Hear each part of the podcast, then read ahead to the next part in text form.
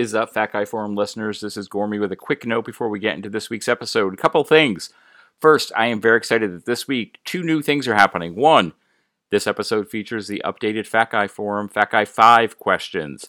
Two, if you are a member of the Patreon, the after show starts now. So this week, going forward, will be the brand new Fat Guy Forum after show exclusive to Patreons. So if you are not signed up, check out the link in the, the notes of this episode. Get yourself signed up so you can get access to that extra content involving this show. I'm excited to finally getting it launched and in your hands. So let's move forward with that. That'll be exciting. And if you're not into Patreon and you still want to support the show, don't forget we have the affiliate links in the show notes for Redmond and Kettle and Fire broths. If you use either of those codes, that helps support us keeping the show on the air as well. So that's all, my friends. Let's get into it. Hey there, everybody. Welcome to the next episode of the Fat Guy Forum. This is your host, Gormy, and I am happy to be with you once again on the show. Here we go, people. Bringing you a new guest this week. His name is Brandon, and I'm just excited that we're connecting and getting to talk and hear kind of the journey he's been on and what he's doing and all that good stuff. But first, let's say howdy, Brandon. How are you doing today? Uh, I'm doing good today. Good, man. Good. I'm glad you're here let's get into it, man. Tell us what qualifies you to be on the Fat Guy Forum. Well, I, have been a fat guy a long time. Uh, I mean, I, I, come into this world as a big boy. I was like over 13 pounds when I was mm. born. So, yeah. So it, it, has been just one of those things. I've always been big. And um, I probably would say I was at my heaviest in 2015. Um, the last known recorded weight then was it was 580 and that was just because that was as high as the scales went where i weighed. Um, i had someone say you know maybe you know go to the recycling center and get on their scales or go to a truck stop and weigh you know weigh your truck with you in it and then get out of it and you know take away the difference. So but uh, yeah just always been a, a big guy.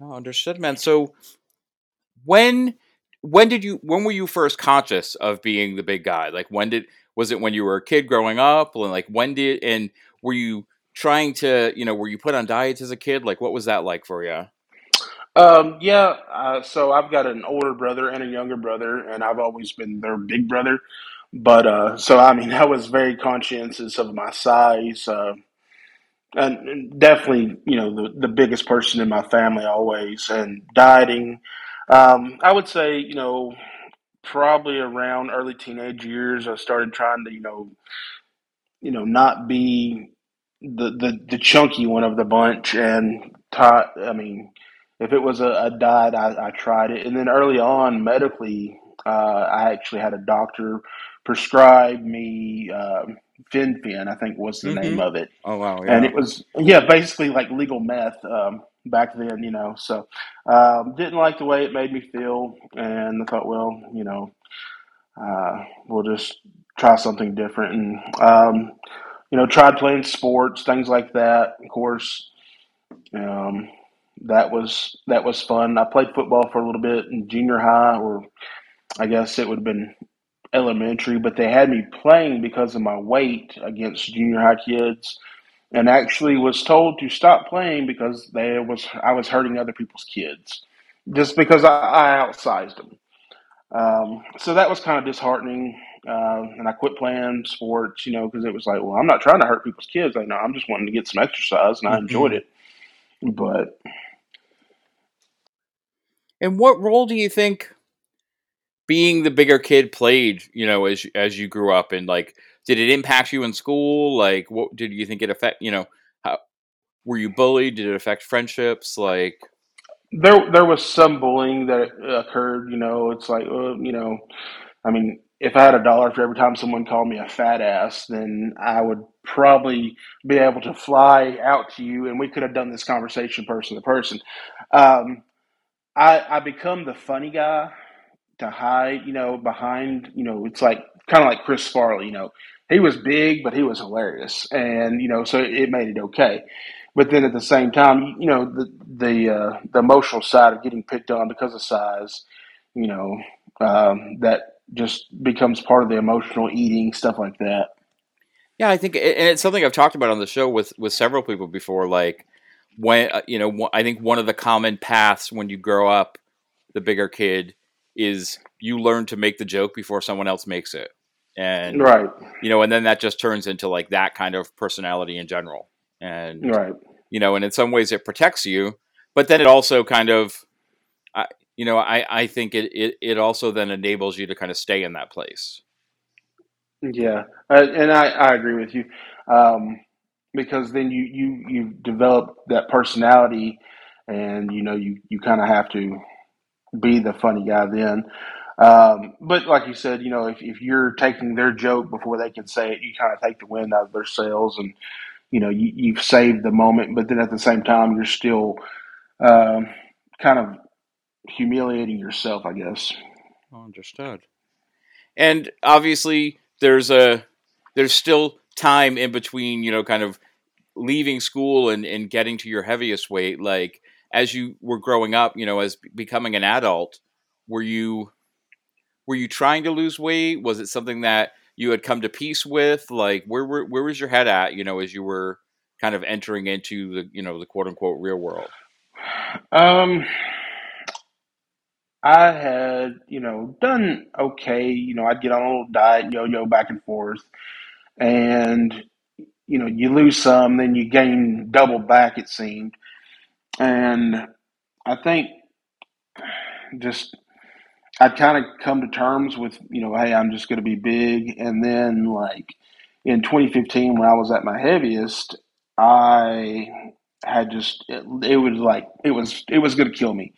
Um, I had went through a lot of emotional stuff, and I'd been working on developing myself professionally, so I wasn't really conscientious of my weight necessarily. And then I had a bunch of life crap happen, and on top of that, I had developed like really bad sleep apnea.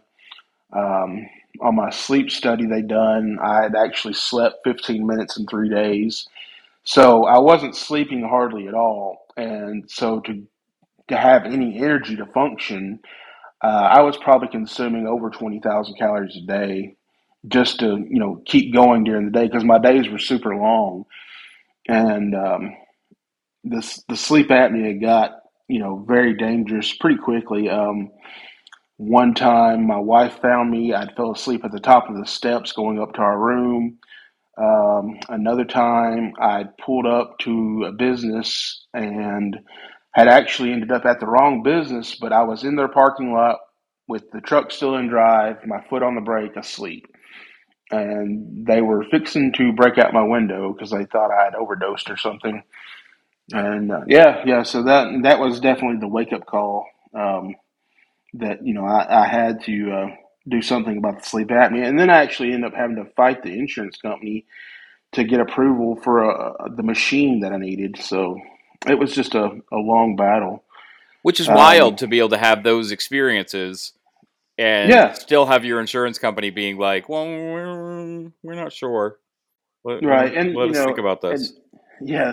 And I had, uh, you know, pretty well self-diagnosed myself with sleep apnea because you know people tell you me, you know, we can hear you outside snoring, you know, and then, you know, I, I could just literally fall asleep anywhere because I was just so tired and I knew I wasn't getting sleep. And then to still have to battle the insurance people, that was just a real big kick in the gut. But no, understood. And what? And, and obviously, you're you're giving us kind of a window into what your life was like then. You know, obviously, living with living without sleep is is is scary enough. Like what? Because it's it's a. I talked about this a little bit with the the person I had on the podcast last week. You know, Jordan. He had was a revisit to the podcast, but at, you know, at his heaviest, he was over six hundred pounds. Like when you were at your heaviest weight, like what was life like for you?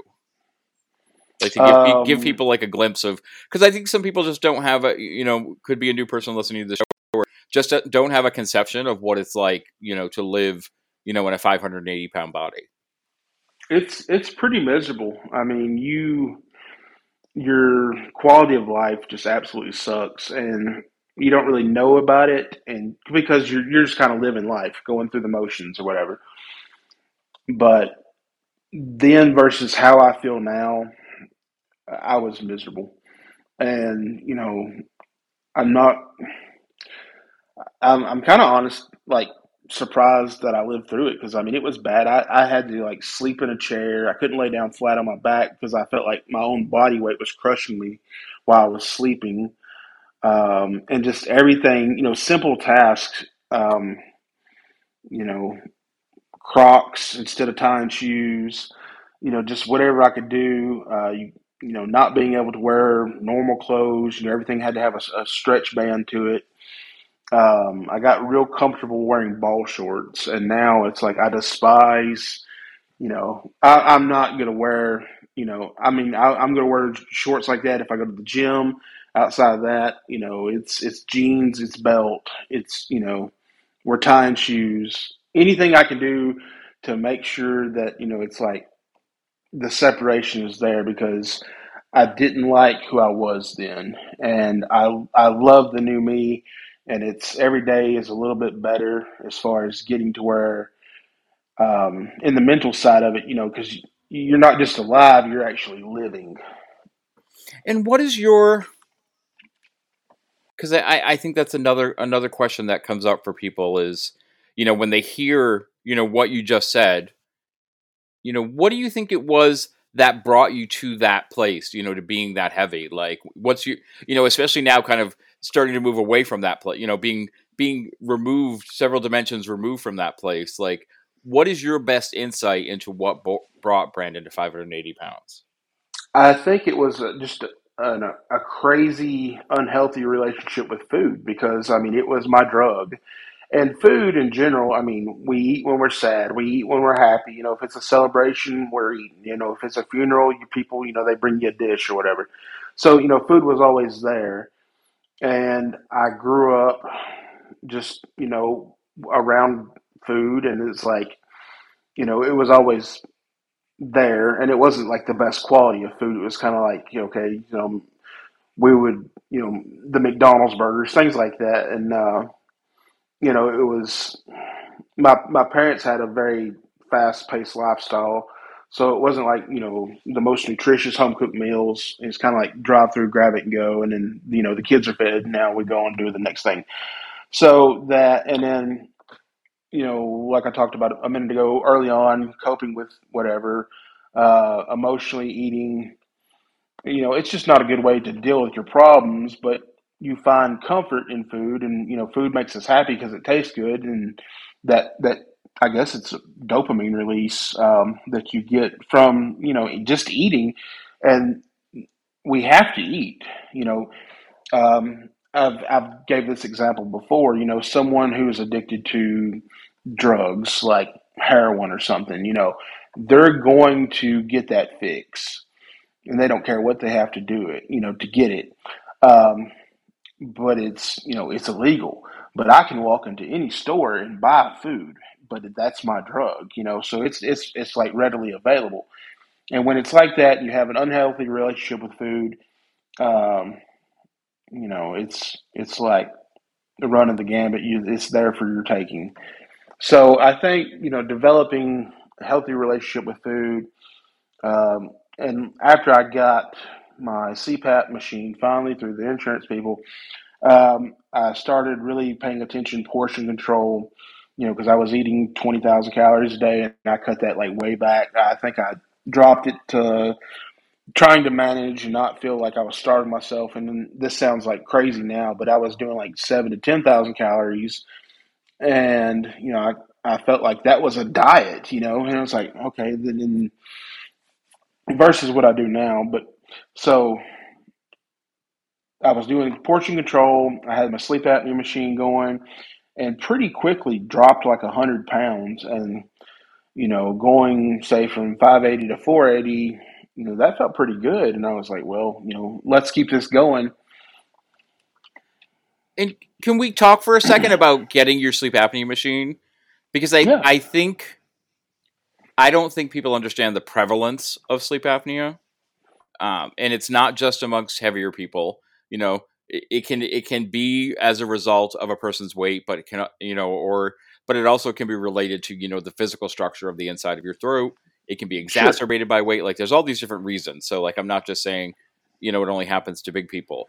But right, well, you know, you know, you, you can have a lazy tongue and it right. falls into your throat while you're sleeping, and, mm-hmm. and that can happen to skinny people oh, or yeah. you know, no, normal size, whatever normal is considered right. to be anymore. But but like, so if someone snores after sleep apnea nearly killing me, if you snore, I would want you to go get a sleep study. You know, and if you have to pay for it out of pocket, it's worth it because having quality sleep, you know, once once your sleep goes, it's just a matter of time before everything else starts falling out of place. So, you know, anybody who hears this, if you snore, if you have trouble sleeping, I would say it's a critical. It needs to be a priority in your life to get that taken care of as soon as possible. Yeah. And that's that's what brings me to what I wanted to talk to you about. It is like, so what was it like when you started to get good sleep? Like the first I, night, yeah, like instantly. Okay, like some people, they you know they said, "All right, we'll try this, and it might work for you, and then you might struggle." I put this thing on. I went and got in my chair because you know I slept in a chair and I slept for 13 and a half hours. Like my wife literally had to check on me because she thought I died. And before, you know, I would have to get up like constantly nighttime, constantly felt like I had to go pee in the middle of the night. And I didn't really, it was just like my body's waking me up because I had stopped breathing long enough to where your body says, hey, you know, you need to come back. but uh, yeah, I slept like 13 and a half hours the first night. And it was, I mean, just instant. I took to it, and now I, I wear it religiously. Um, I, I, don't nap without it. Nothing. I mean, if we go on a vacation, I pack it just like I would pack my toothbrush. Mm. No, that's and it and it's always fantastic to hear. You know, when people because it is something that even if there's there's lifestyle changes and, and health changes you want to make that make you not need the machine or possibly down the line getting that help is is such it like you're saying like it can change so many things because oh yeah when a person isn't getting quality sleep that's when you know when it starts to spill over into they feel like they don't have any you know they have no energy left to do anything besides just get through the day so the prospect of like making changes to what they eat or exercise or any of those things feel like it, it doesn't just it just doesn't seem like something they don't want to do it just feels impossible like so getting actual restful sleep is so powerful. And so, like you said, if there's someone out there, you know, who even is, do I have, you know, it, it, might I have it? Might I not have? You know, not sure. And you've never had a sleep study done. Talk to your doctor about it. Like getting that done can be really eye opening, and it's and it's not as as it, it doesn't have to be as wild as it you see it in the movies and things along those lines, like on TV shows when you know sometimes it happens in labs but often t- often now it's a take home thing you go you know i the last time i had a sleep study done i went and picked it up took it home wore it brought it back like it can be a very simple thing but it can lead to some really really powerful changes and like you said like you you know you were you you got your sleep in line and you started to make some some changes to what you were eating and and you saw some massive changes start to happen. You know, I think that's that's an experience that a lot of people who get their sleep apnea online have in terms of even just losing weight that they were holding on to, you know, because of how things were so messed up with their sleep and what that does to the metabolism and everything. Yeah.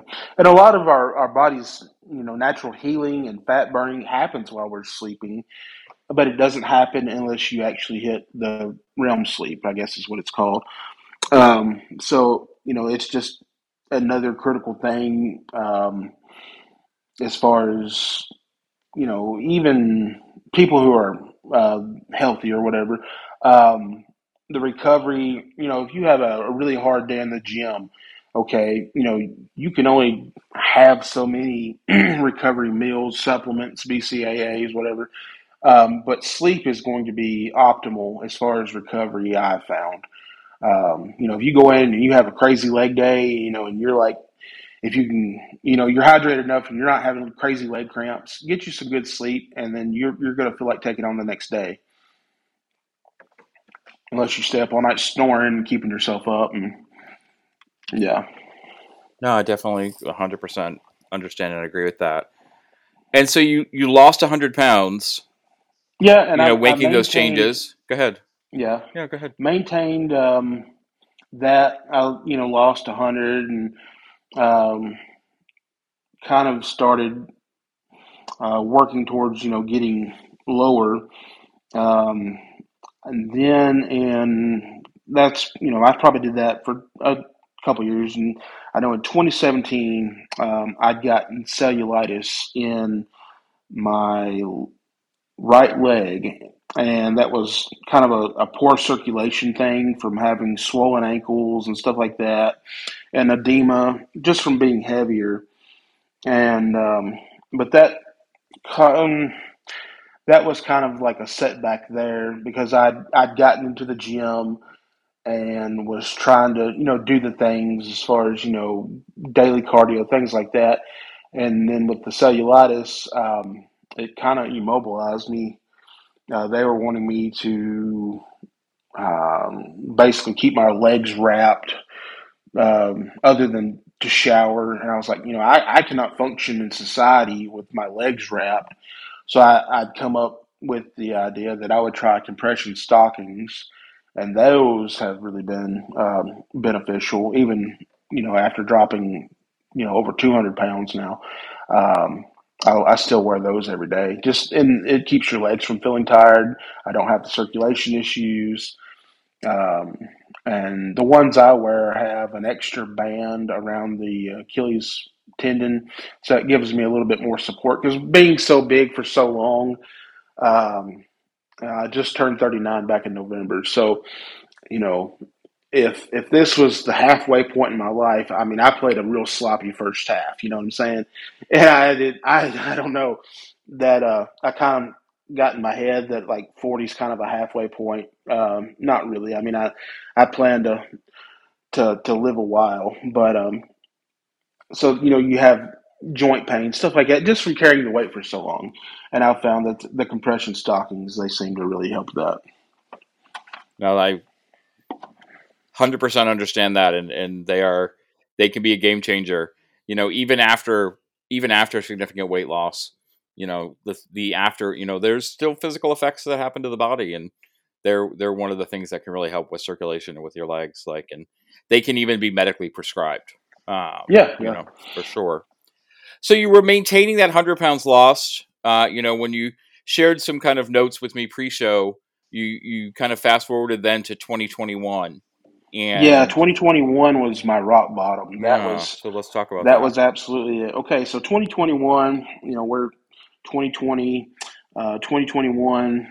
I finally finally got struck with COVID and um, had a very very hard time with that. Um, being still, you know, medically like morbidly obese in the medical sense, even though you know I'd, I'd lost a good amount of weight in my opinion.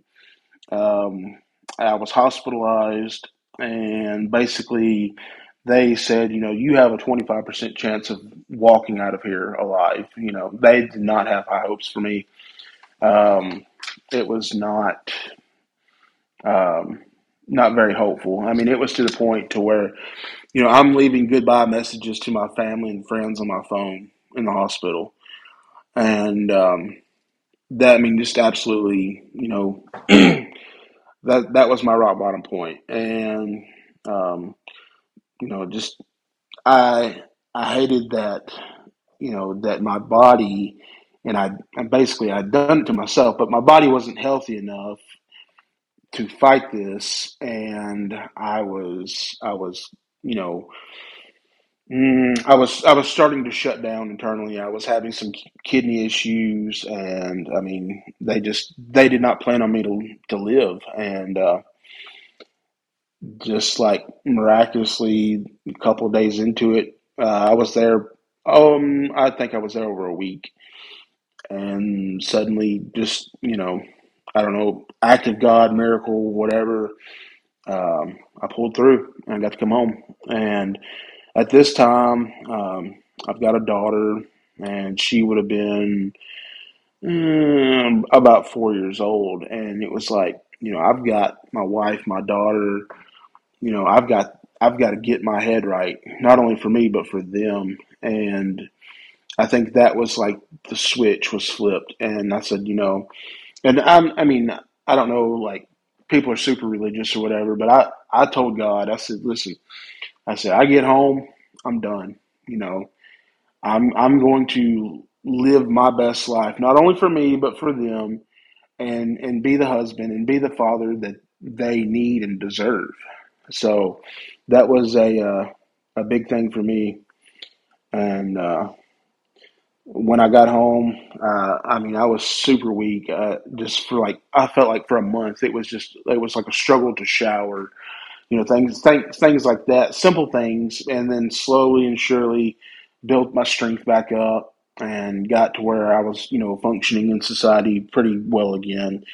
And then I had um, started doing more of a keto diet and I did that for a while, um, and and had pretty good luck with it. And I got um, into you know counting calories. I got downloaded and bought the MyFitnessPal app, and was really just tracking you know to the T everything I put in my body, and you know instantly, you know I'm I'm being accountable for everything that I'm doing and everything is purposeful because you know I'm still in the mentality of hey you know I've got this second chance. Let's not screw it up.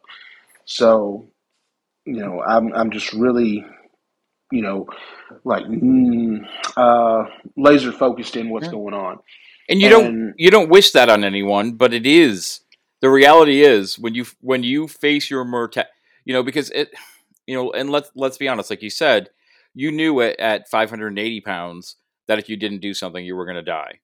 Like it's not like we're unaware but when it comes from someone you know when you actually have a medical emergency and and you face that you know when the doctor says you have a 25% chance of living or we don't know what's going to happen you know we still don't know what's going to happen like there there is something there's something about having that kind of moment and like i said you don't wish it on anyone else you know you don't want everyone to go through that but it is an opportunity you know to springboard from it and to to uh, give yourself that chance to say i at the very least know that i don't want to die so i need to do something.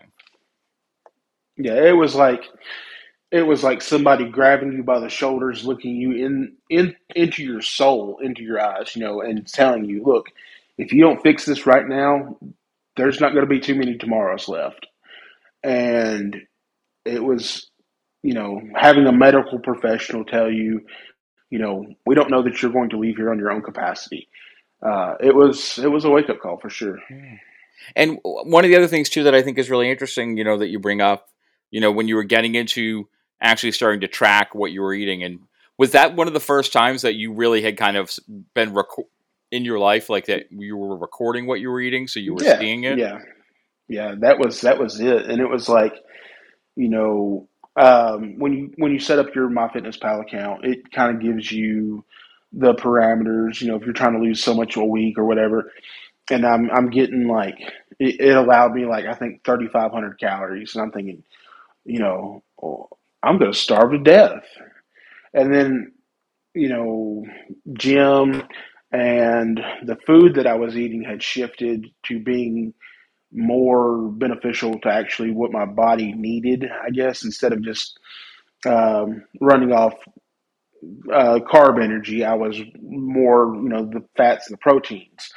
So I noticed, you know, hey, I'm not feeling, you know, hungry. I still had this urge to snack a lot, uh, especially late evenings. You know, you get to watch a TV and you're like, I'm going to go get me a bag of chips. And then, you know, you scan the barcode on the bag of chips and you're like, holy crap, you know, this will blow my whole day, this one bag of chips.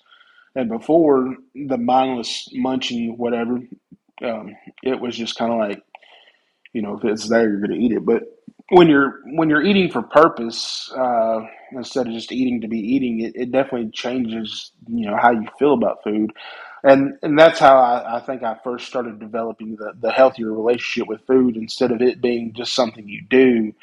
Um, it was more on the lines of you know we're gonna we're gonna put this in to get this out as far as like fueling the body purposely. That makes complete sense.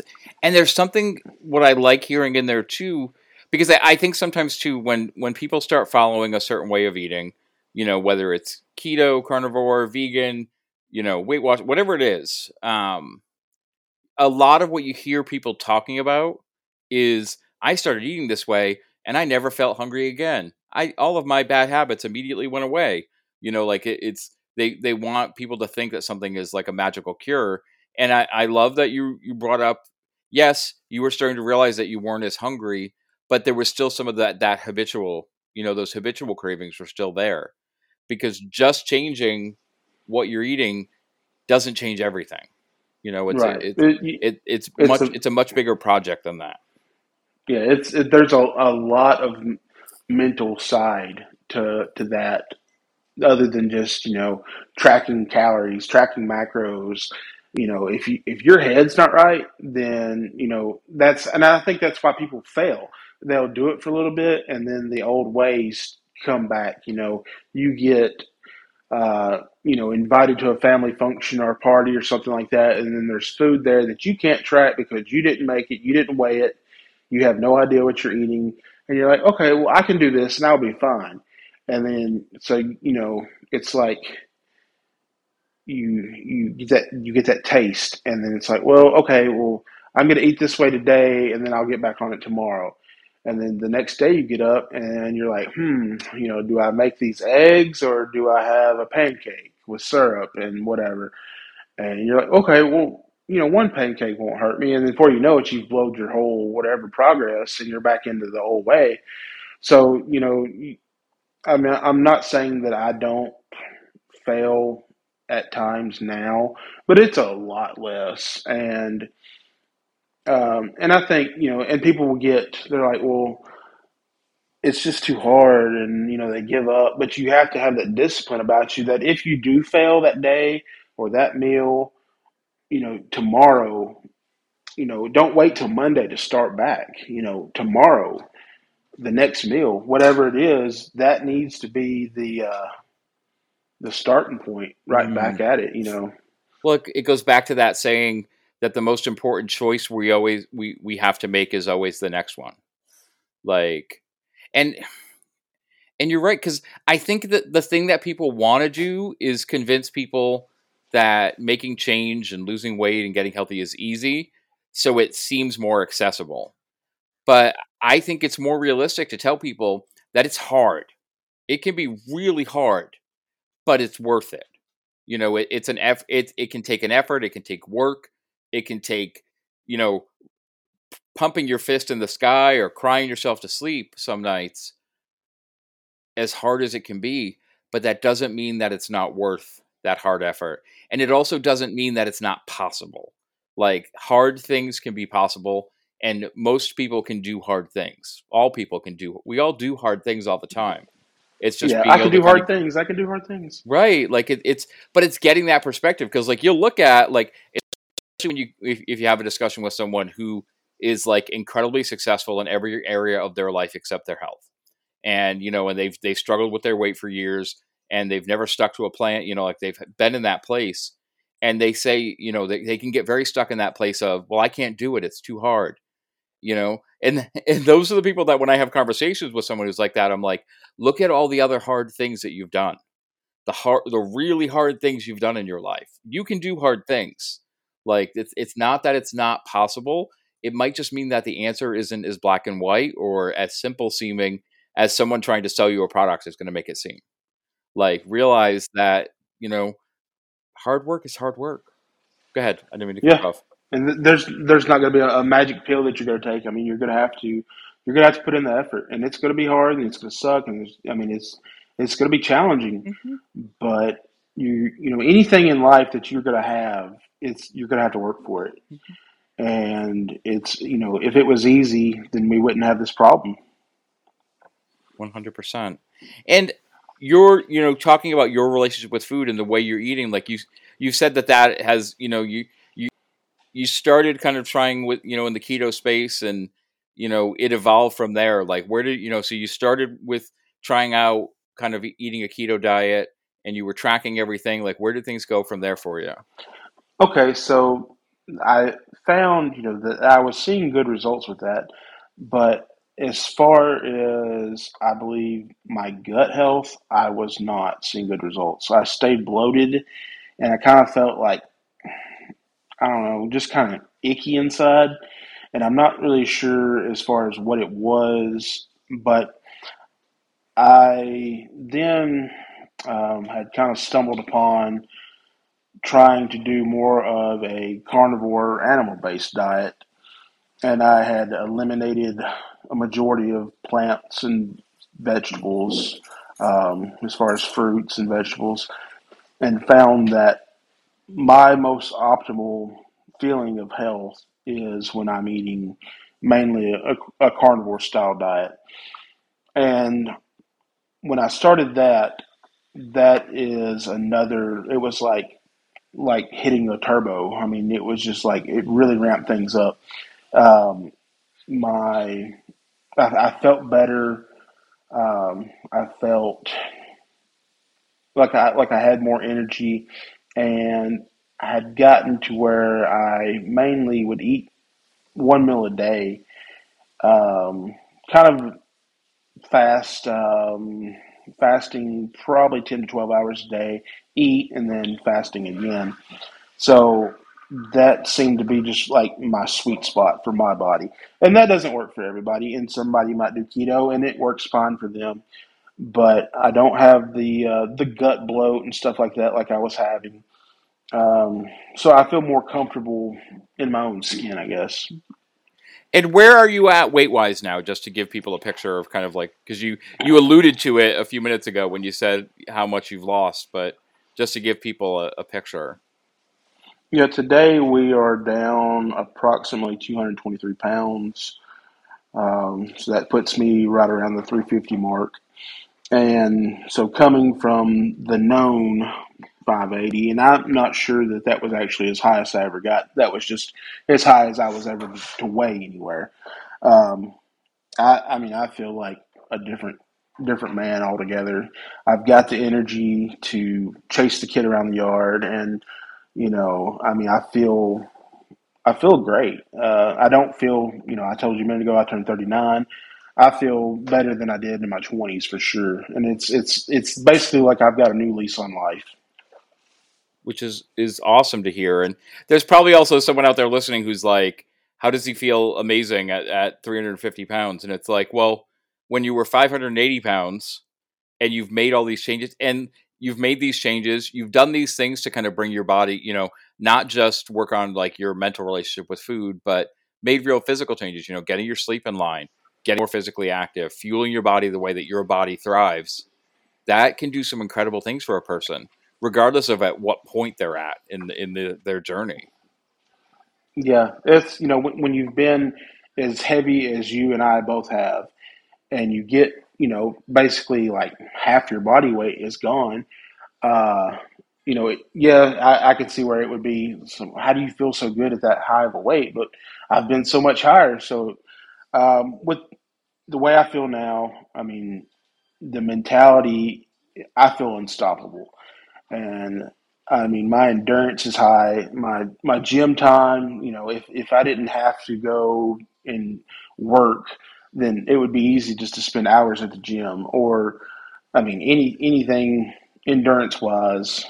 Wink, wink, nudge, nudge. Um, there, there are there are no problems now at this weight. So, um, like I said, it's just uh, it's an amazing feeling yeah. to feel this good. No, that's awesome, man. And what are do you have goal like do you have goal, clear goals for where you want to go from where you're at right now or are you happy where you're at? Like take us into that. Oh, yeah. Yeah um, so i i am i'm i'm not done. Um, i'm going to keep going. I don't have a magic scale number that you know this is where i'm going to stop at. Um, but i'm i'm i guess based on the way i feel yeah i'm i'm happy but I want to see me do more and achieve more and be able to live more life. Uh, you know, get on an airplane and fly comfortably. Yeah, so something as simple as just getting on an airplane, being able to fly, and you know, travel comfortably, go and live life more. Uh, I know these, you know, things like that. That might sound simple to some people, but when you've been so big, you know, you lose a lot of actually getting to live life. And so I'm going to be playing catch up. Going to continue to, um, you know, get more healthy. Um, and I would say the mental side of things is I'm in a good spot now. So um, it's it. I've taught myself basically to have that healthy relationship with food, and I just don't feel like it's it's that big of an issue anymore. Uh, but it, it's not something that you do overnight. Like I said, there's no magic pill you're going to take. You're not going to go to the doctor and you know get any type of long term fix. Um, you know, they're not going to give you a prescription and it's going to change things. You know, a lot of it's it's going to have to be a mental side to it. Oh, one hundred percent, it is, man. And I, I, you hit on something big, which is you know just the fact that I, I I like when someone talks about their goals and they don't, you know, and there are times where we have goals on the scale and that can be important and you know be powerful for someone. But I also think when you start to kind of get things really grooving well, you know, it becomes less about what does the actual scale say, but what are the things I want to accomplish? What are the things I want to have access to? The things I want to be able to do? Like those are the those are the goals that really are about long term.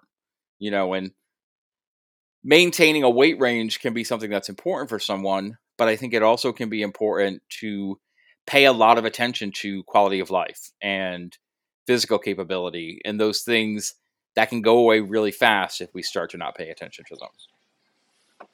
Yeah, sure. It, it sure can. I mean, you you will you will lose your life slowly if you know by letting yourself slip. Yeah. So, and so what, Brandon? What are what are the things that challenge you now? Like, what are the big things that you feel like you're working on now? Um, I, I think just something that's big to me is just getting back after you know being so big for so long. I missed out on so much, so I you know I'm kind of playing catch up with that, and I, something that's um, kind of I don't know if it's it's big, but it's it's confusing. Is my diet and lifestyle? You know, if you go to a family function and you bring your own food, people kind of look at you funny. So that's kind of challenging. Um, but the way I cook my food or something like that, uh, this just this is the way I choose to do it, and I uh, I just feel that it works best if I stay on track that way. Um, I don't. Um, it's not that I don't trust their cooking. It's just I know what's in mine because I, I counted it myself. You know. No, understood. And do you get like? Because obviously, you know, I'm I'm personally in the keto space, so I've gone through that. Yeah. Answering questions for people and everything. Like, do you get people asking? You know, do you get you know the concern questions, or do you get people not really understanding the food choices that you're making? Both. Uh, you know, when I tell them that I cook with butter, and they're like, "Oh my god, you know, you're gonna die," you know, or, um, you know, don't you worry about your cholesterol with all the red meat you eat and stuff like that. And, uh, you know, I, I know the way I felt when I ate like fried food versus grilled or baked, and I, I can tell by my own body that I'm I'm putting in what it wants. Um, I do um, maintain a relationship with my doctor as far as checking my numbers, uh, running blood labs, things, things like that. Um, it's been pretty confusing to them too to see the amount of weight that I've lost and and how you know I don't have sugar issues, things like that, because you know in their world I'm still morbidly obese, but um, coming from where we were to where we are now, where we're going, um, it doesn't fit their medical envelope of you know we're checking these boxes and you know you're going to leave with a prescription for you know your diabetes or something like that. So. Um, not on blood pressure medicines anymore. Don't have any issues with blood sugar. Uh, cholesterol is not an issue. So it, it's it's kind of bun puzzling to them when I come in there and I tell them what I'm doing to lose weight because they're curious. You know, how are you doing this on your own?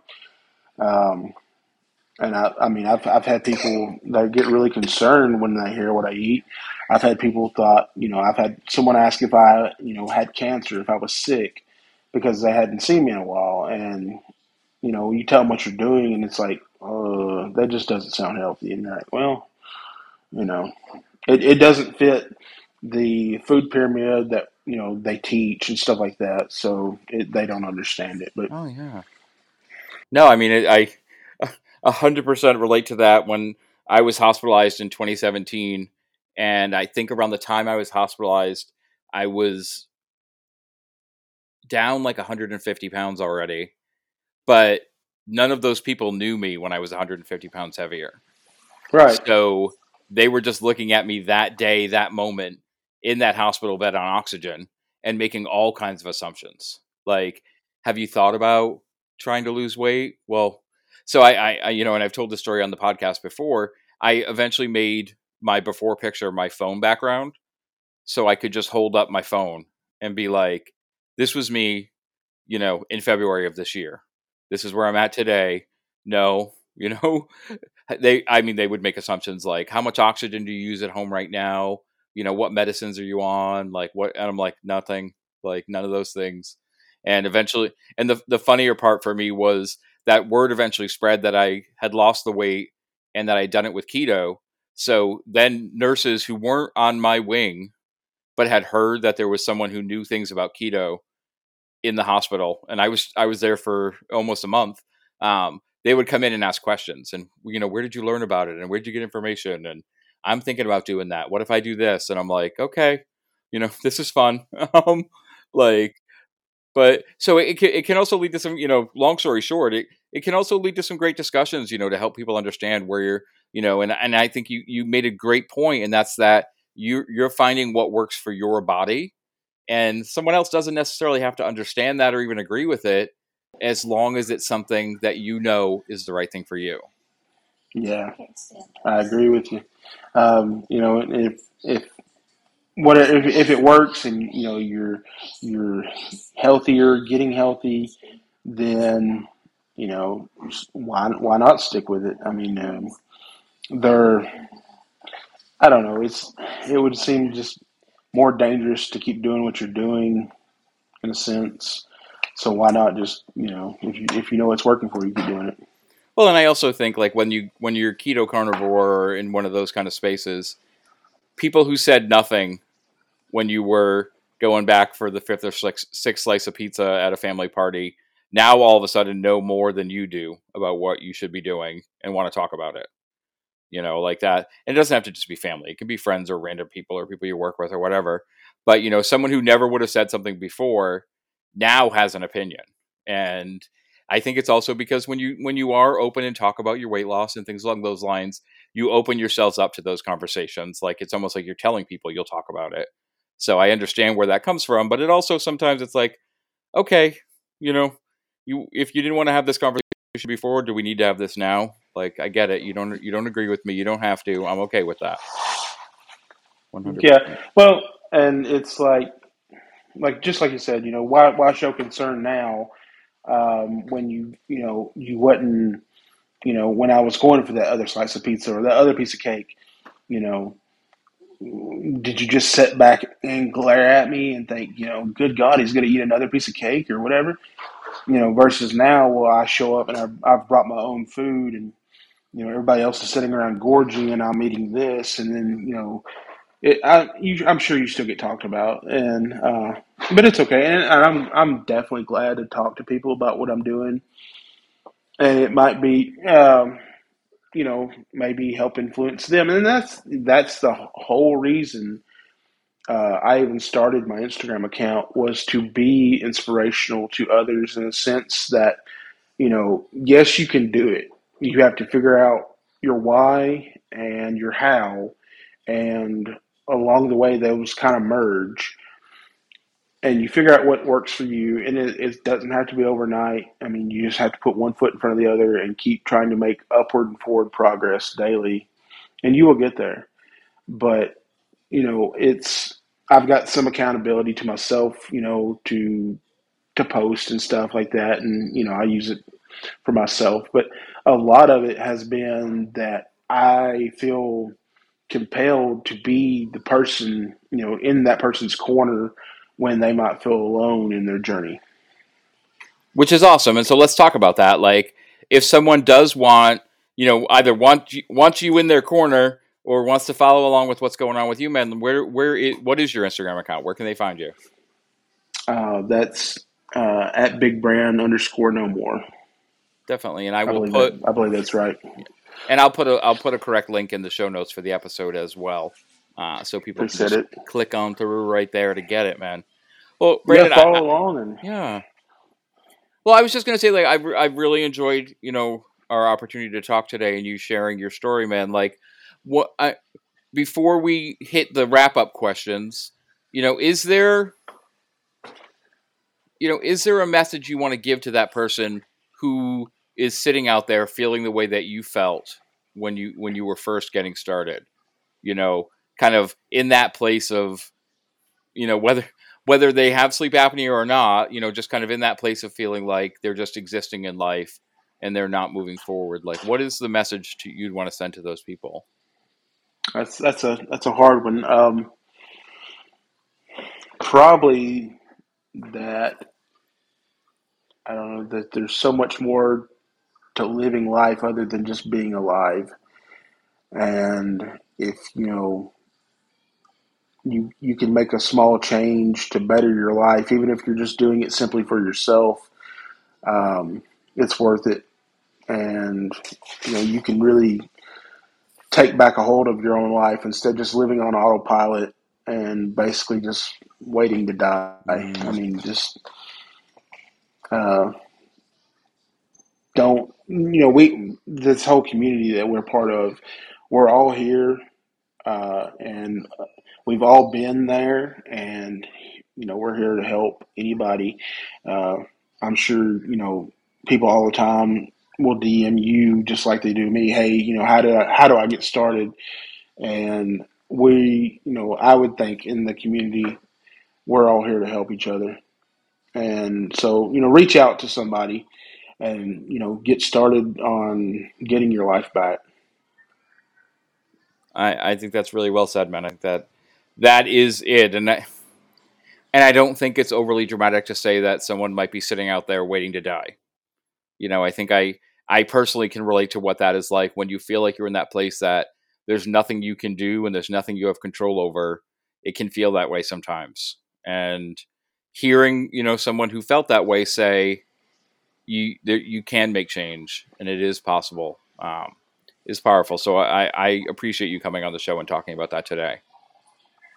Absolutely So man, I end every episode with five questions I call the Fat Guy Five. Are you ready for your run through those questions? let's let's get it started at the fat guy five Okay, here we go, man. Question number one: Living or dead, who is your favorite fat guy? chris farley There we go. Question number two, man. What is something about yourself that you love? mm, i'm still okay being the funny guy I like it, man. Question number three: On this journey that you've been on, Brandon, what is the most important new habit you feel you've developed? Mm, important new habit probably if nothing else just getting out for a walk every day it's kind of like some me time so Mhm. you know you get out and you know you don't feel like walking's going to kill you so you know you go out and do it and if nothing else you know maybe chase the kid around the yard take her for a walk go ride her bike with her something like that uh, i love that freedom that i have now That's awesome, and I love it. Question number four, Brandon. What is one goal you have for the next year that is not health, fitness, or weight loss related? um, well kind of but not health fitness related uh, in my process of feeling like i'm living life again i actually i started another business and i wanted like to see that business grow uh, uh, and having the ability to go and do the business is kind of like I feel like I'm in charge of helping make that business grow. So I'd, I'd like to see that business really take off this year. Nice. I like it, man. And question number five, Brandon. Last question for you today. So we talked a little bit about the message you would send to people who are out there right now, um, who felt like you did in the beginning. Like, if you could go back and talk to yourself when you were 580 pounds, what is a message you would give to yourself? Um, I just I wish I would have started sooner. Um, I wish that I would have, have fought harder for me and just really took control earlier instead of being at this age and just now starting to live again. Mm-hmm. Understood. Well, Brandon, thank you for going through those questions and everything that we've talked about today. I really appreciate you taking the time. Absolutely. It's been good. Awesome, man. So, everyone, like I said, Brandon's contact information will be in the show notes today. You can also, of course, find me on Instagram as well at Gormy Goes Keto, on Twitter at Gormy Goes Keto. You can email the show at thefatguyforum at gmail.com. Then, my friends, remember, connect with Brandon, then go on out there and do something today to amaze yourself because you're the most amazing people I know. Then catch us here next time on the Fat Guy Forum.